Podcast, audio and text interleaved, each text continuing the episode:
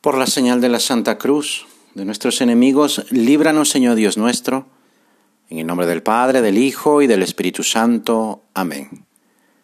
Señor mío y Dios mío, creo firmemente que estás aquí, que me ves, que me oyes. Te adoro con profunda reverencia. Te pido perdón de mis pecados y gracia para hacer con fruto este rato de oración. Madre mía Inmaculada, San José, mi Padre y Señor, Ángel de mi guarda, interceded por mí. Yo soy la vid, ustedes los sarmientos. El que permanece en mí, yo en él, da mucho fruto, porque separados de mí nada pueden hacer. Las palabras de Jesús, si las recibimos con actitud de meditación, de oración y de fe, desarrollan en nosotros su fuerza purificadora Día tras día nos cubrimos de muchas clases de suciedad, de palabras vacías, de prejuicios, de sabiduría reducida y alterada. Me creo lo que dice YouTube o el influencer de moda. Una sinfín de falsedades que se nos meten continuamente en nuestro interior. Todo ello oscurece y contamina nuestra alma, nos amenaza con la incapacidad para la verdad y para hacer el bien. Sigue diciendo Jesús, si ustedes permanecen en mí y mis palabras permanecen en ustedes, pidan lo que quieran y lo obtendrán. La gloria de mi Padre consiste en que ustedes den fruto abundante. Benedicto XVI en una ocasión comentaba, el mensaje consolador que recibimos de Jesús con estas palabras es la certeza de que el mal y la muerte no tienen la última palabra, sino que al final vence Cristo, siempre la Iglesia no se cansa de proclamar esta buena noticia. Cuando Dios habla, siempre pide una respuesta. Su acción de salvación requiere nuestra cooperación. Su amor espera nuestra correspondencia. Porque no podemos dejar a Dios hablando solo. No podemos darle nuestro cariño cuando Él ha dado su vida por nosotros. Solo Jesús resucitado puede cambiar en profundidad el corazón de cada uno de nosotros. Por eso es importante que entremos en una intimidad cada vez mayor con Él. Estamos acostumbrados a contemplar con admiración a las personas, las familias o las instituciones o empresas que están basadas en principios sólidos y, y hacen bien las cosas. Nos admira su fuerza, su prestigio, sus éxitos. Y habitualmente nos preguntamos, ¿cómo lo logran? ¿Tendría yo que aprender a hacerlo así? Lo malo es que muchas veces buscamos un consejo que sea una solución rápida, una solución milagrosa a nuestros problemas, como si fuera todo cuestión de apretar un botón y en un clic cambiar todo sin esfuerzo. Es el esquema del hágase rico en una semana, o aprenda inglés sin esfuerzo, o cómo ganar un montón de amigos, títulos de libros o videos que ofrecen una serie de consejos más o menos eficaces para solucionar problemas superficiales, pero no ayudan en las cuestiones de fondo.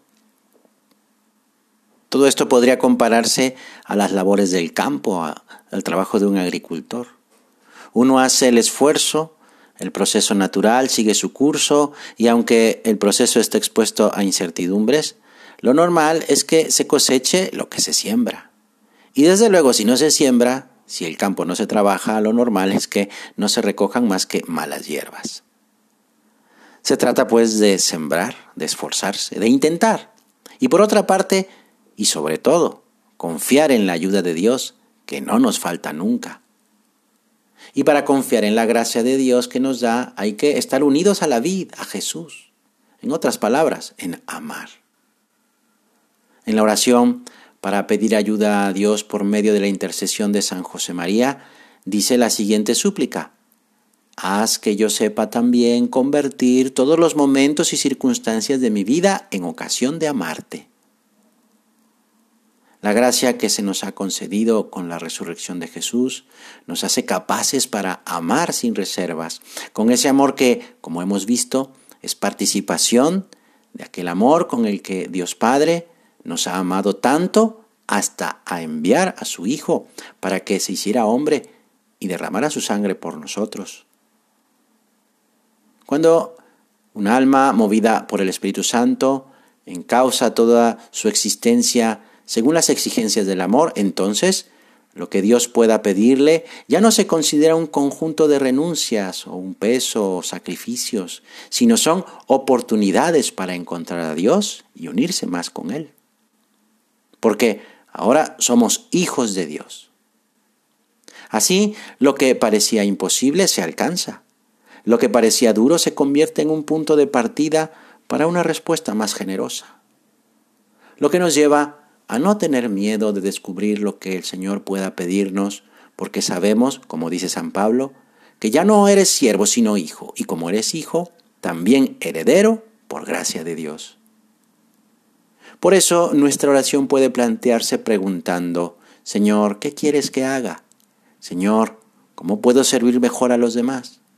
Porque el hijo no tiene miedo a preguntar, como lo tiene el siervo, que le da miedo complicarse la vida si pregunta demasiado.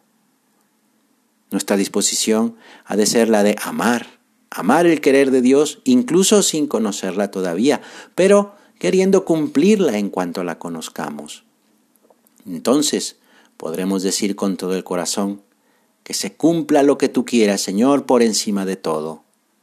Entonces, muy unidos a Jesús, habrá frutos, frutos de santidad. Así lo hizo la Virgen María. A ella le pedimos Madre y Señora mía, enséñame a pronunciar un sí, un sí como el tuyo, que se identifique con el clamor de Jesús ante su Padre. No se haga mi voluntad, sino la tuya, Señor. Que así sea. Te doy gracias, Dios mío, por los buenos propósitos, afectos e inspiraciones que me has comunicado en esta meditación. Te pido ayuda para ponerlos por obra. Madre mía Inmaculada, San José, mi Padre y Señor, Ángel de mi guarda, interceded por mí.